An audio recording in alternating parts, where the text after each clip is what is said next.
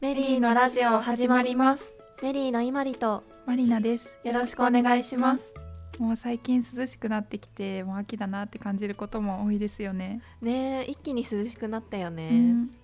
やっぱり秋になると食欲の秋ということでもう食べ物本当に美味しくなりますよねいやーもう夏バテも終わって食欲もはい復活してきたのでやっぱり秋といえばさつまいもということではいはい前回も少し予告しましたが今日はさつまいものお話をしていきたいと思います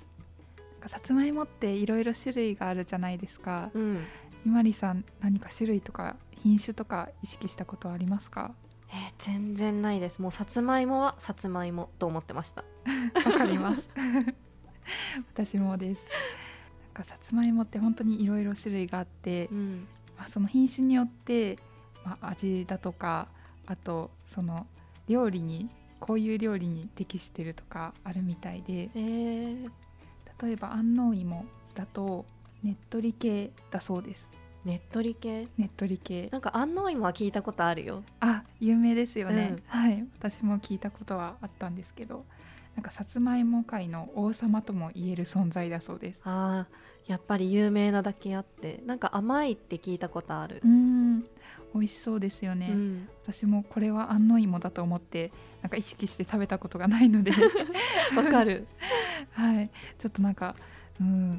ちょっとこれはさつまいもの王様なんだなと思って今度食べてみたいなって思い ましたあとは小学生の時とか幼稚園の時とかに芋掘り体験とかしませんでしたした私は幼稚園の時に行ったかな、あ本当ですか、うん、私両方しましたえー、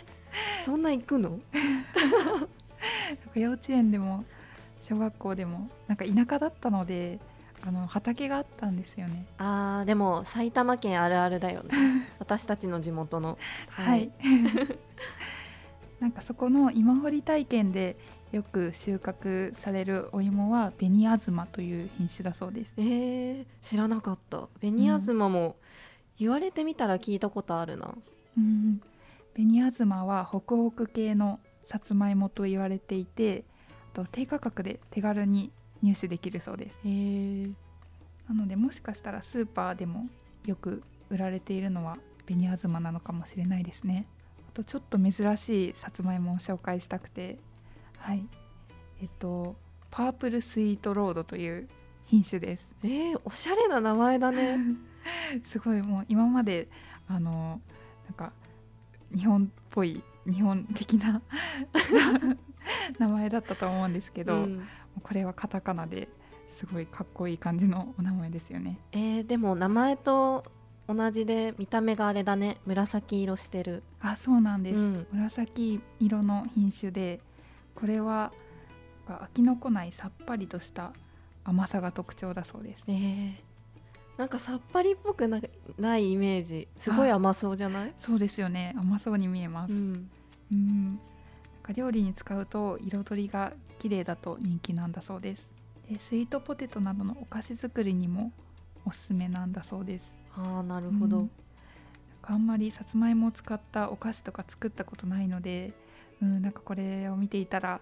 あなんか今年の秋はさつまいもでおやつ作るのもいいなって思い始めましたえー、ね私も作ったことないからスイートポテトとか作ってみたい、あー絶対美味しくできますよね、うんあとは自宅で作れるといったら大学芋とかは作れそうだよねあそうですね大学院もよく母が作ってくれてますあーわかる実家で出るイメー 出ますよジ、ね、うんえーでもしばらく食べてないのでもうすごい食べたくなってきましたあとはおやつといえば芋けんぴ、あ芋けんぴいまりさん芋けんぴ大好きって話してましたよい、ねやもうめっちゃ好きお芋のおやつといえば芋けんぴかなへえ芋けんぴ、うんまあ、美味しいですよねス美味しいーパーとかコンビニにも売っててうんあとさつまいもといえばなんかコンビニスイーツが人気かなと思うんだけどまりなちゃん最近何か食べたあーなんかコンビニだけじゃなくて多分スーパーにも売ってると思うんですけどあのハーゲンダッツの期間限定の蜜芋っていう味を食べました三つ芋はえい、ーハーゲンダッツ食べたいうんすごく美味しかったです、えー、はい甘い甘かったです甘かったですしなんかちょっと芋ようかんみたいな感じの味でしたえー、和風な感じででもアイスなので冷たくて美味しかったです気になるので調べてみますはい期間限定なのでもし気になった方いたら調べてみてくださいひまりさんはあの何か気になるコンビニスイーツとか好きなスイーツありますか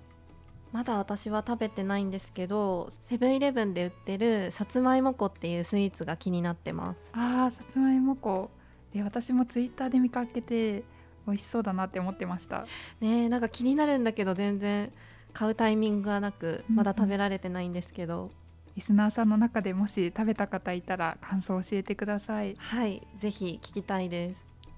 あとはさつまいもってなんかあの紫とあの黄色の色とか可愛いじゃないですかあなんかわかる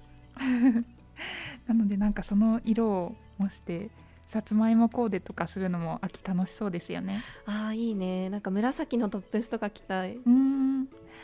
あとコーデから連想するとネイルもさつまいもネイルとかもやりたいよね、さつまいもネイル確かにうん、なんかたまにあの可愛いあのさつまいものイラストとか描かれたネイルも見かけますよね、うん紫色のネイルとかも可愛いしうんうんじゃあ伊まりさん次回はぜひさつまいもネイルで ラジオの収録に来てくださいわかりましたやってみます でも難しそうだね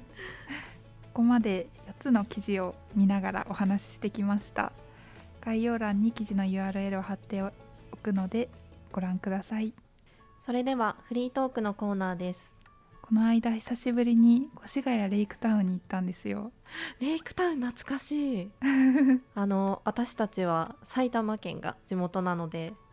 よく行ってたんですけどまりなちゃんは結構行ってたレイクタウンああ私はちょっと越谷とは離れたところに住んでたので、うん、高校生の時に1回か2回行ったきりでもう本当に久しぶりにもう数年ぶりぐらいにこの間行きましたえー、そうなんだ私高校生の時もすごい行ってたよあそうなんですね なんか学校帰りはにい友達とレイクタウンに行くっていうのが結構ステータスだったえー、す ごいめっちゃ恥ずかしい レイクタウンってすごく広いじゃないですか広いもうなんかこの間行った時ももうなんか広すぎてもうどこを行ったのか行ってないのかわからなくて、わかる迷子になるよね、迷子になりますあと回りきれないうーん回りきれないですうん一日じゃねはいでも何かとあのレイクタウンに行けば何か揃うから、結構行ってた、ああそうなんですね、うんえー、じゃあ高校生の時は何をしてたんですかえー高校生の時は学校終わって友達とレイクタウン行ったらまずはプリクラ撮ってご飯を食べてた